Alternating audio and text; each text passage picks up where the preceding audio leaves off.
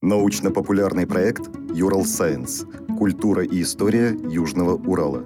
Цикл «Уральская горнозаводская цивилизация». Эпизод 7. Аносов – отец русского Булата. Читает заслуженный работник культуры, специалист в области отечественного холодного оружия Юрий Петрович Акунцов. Для города Златоуста Павел Петрович Аносов – это историческая личность номер один.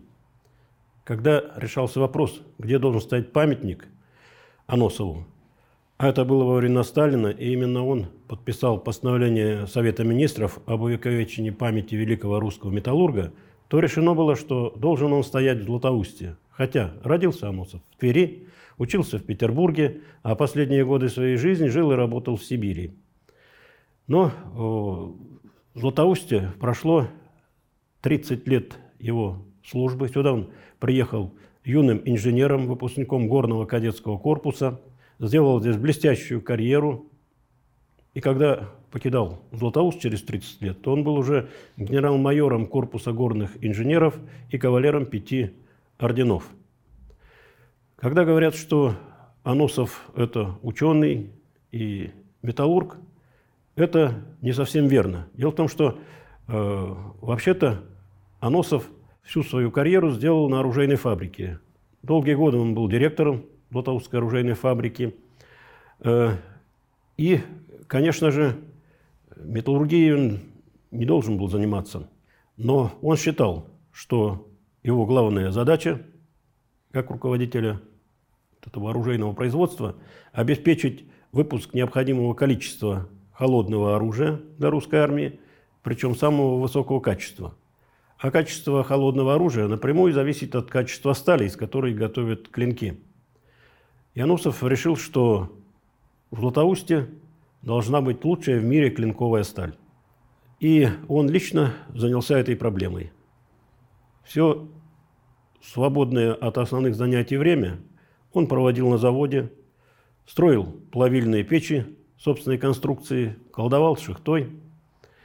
Э, и в конце концов ему действительно удалось получить высококачественную литую тигельную сталь. Но кроме этого он, конечно же, занимался и многими другими делами. Он был блестящим э, организатором, как теперь говорят, менеджером, э, экономистом, разработав э, положение о нормах выработки, о заработной плате, во всем прочем, конкретно для златоустовских заводов. Как геолог он открыл несколько месторождений полезных ископаемых, в том числе очень перспективное месторождение золота в районе Миаса. Он конструировал станки, машины, которые э, затем, значит, здесь же у нас э, в Златоусте он воплощал в металл. Ну и кроме всего этого, он еще был и невероятно э, таким человеком Э, дружелюбным, очень гостеприимным. Э, и все, кто имел честь быть знакомым с Павлом Петровичем Аносовым, э, очень хорошо о нем отзывались. Надо сказать, что больше всего Аносов известен как человек, который открыл тайну приготовления булатной стали – о Блоте еще и сегодня ходит много легенд и сказаний, были и небылиц.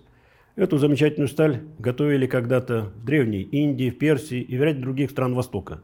Но там секрет приготовления булата был утрачен еще в средние века.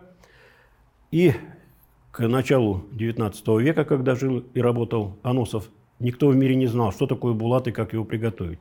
Хотя сохранилось немало образцов старинных булатных клинков, и Аносову удалось э, у известных коллекционеров э, познакомиться э, вот с этими образцами. Булат чисто внешне отличается от любой другой стали красивым узором на поверхности. Этот естественный узор заложен в самой структуре металла. И когда был утрачен рецепт приготовления булата, пытались просто различными механическими путями добиться появления на стале узора. Но э, это был, конечно, далеко не настоящий булат, э, потому что главное фантастическое свойство булата, он одновременно невероятно твердый металл, твердая сталь, и одновременно гибкий. То есть в любой другой стали это не, свойство несовместимо. Если сталь будет твердой, она будет хрупкой. Если же она будет гибкой, то она не будет достаточно твердой. Надо сказать, что Аносов интуитивно пришел к тому, что, к тому, как э, и в древности готовили булат. То есть он э, понял, что варить булат надо в маленьком замкнутом объеме, то есть это были тигли, огнеупорные горшки, производство которых он лично э, наладил, потому что покупать их за рубежом было разорительно просто. И затем, построив плавильную печь собственной конструкции, он начал колдовать шихтой. Не было никаких данных о том, э, что же такое булат. А в то время еще и э, не было возможности сделать его химический анализ. Это позже Аносов пришел к выводу, что э, булат – это железо и углерод и ничего более. Но, проводя опыты, он пытался добавлять к стали различные добавки, вплоть до золота, платины, серебра, редкого в то время алюминия. Однажды он провел плавку, во время которой в тигель он положил вместе с железной рудой несколько алмазов. И когда готовую сталь расковали и отполировали, на ее поверхности проступили э, узоры. И Аносов понял, что он на верном пути. Заменив дорогостоящие алмазы дешевым графитом, месторождение которого он нашел здесь же, э, неподалеку, в Златоусте, Аносов в конце концов решил эту проблему. И когда он опубликовал результаты своих исследований в двух книгах сочинения о Булатах, это стало мировой сенсацией. Его книги сразу же перевели на немецкий, английский, французский языки, но все, кто пытался повторить его опыты и получить Булат, терпели неудачу. Дело в том, что Аносов некоторые существенные тонкости утаил, чтобы его открытием не воспользовались за границей. Даже тогда, когда его э, представляли к награждению э, премией и медалью, учрежденной известными заводчиками Демидовыми, академики, которые присуждали это э, медали, премию, э, стали у него требовать, чтобы он им предоставил полный как бы, э, расклад того, как готовится булат. Но Аносов, отказавшись от э, премии, в общем-то, все тонкости так и не раскрыл. Надо сказать, что Булат продолжали готовить на Златоустовском заводе и после того, как Аносов покинул его, э, и э, после его смерти, в общем-то, вплоть до э, революции 1917 года. Златоустовский завод был единственным заводом, где могли выплавить булат и приготовить из него клинки.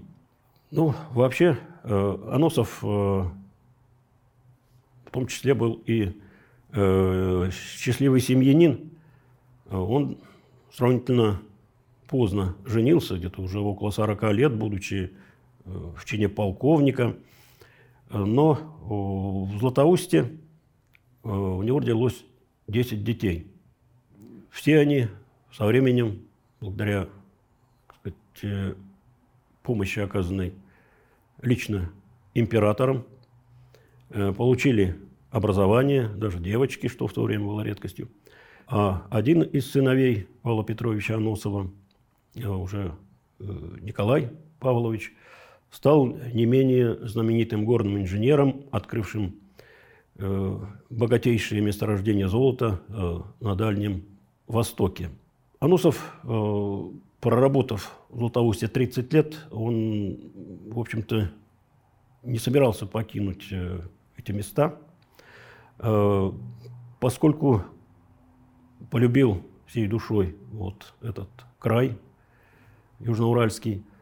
Э, ну, он мог уже давно получить э, хорошую должность даже и в столице, но в конце концов ему сделали предложение, от которого он не, мог, не смог отказаться. Э, его назначили главным начальником всех алтайских горных заводов, которые принадлежали самой императорской семье.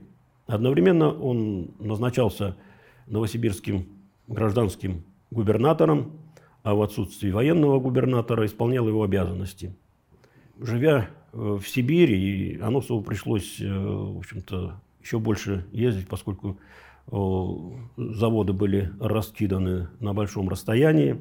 И однажды во время такой поездки, ехал он зимой со своим адъютантом, где-то по этим лесам, по тайге, их вазок перевернулся, и, значит, они не могли выбраться из этого сугроба, пока не пришла помощь. Аносов простудился и в результате воспаления легких вскоре ушел из жизни. Было ему всего 53 года. А вот так сложилась э, судьба великого русского металлурга Павла Петровича Анусова. И, э, в общем-то, э, когда говорят, что Павел Петрович Аносов действительно великий русский металлург, это на самом деле правда, поскольку он стоял у истоков качественной металлургии сталеварения и разработал несколько э, методик э, выплавки э, стали, ее закалки, последующей обработки. Первым в мире применил микроскоп для исследования микроструктуры стали и не случайно поэтому на его портретах и даже и на памятнике возле него стоит микроскоп.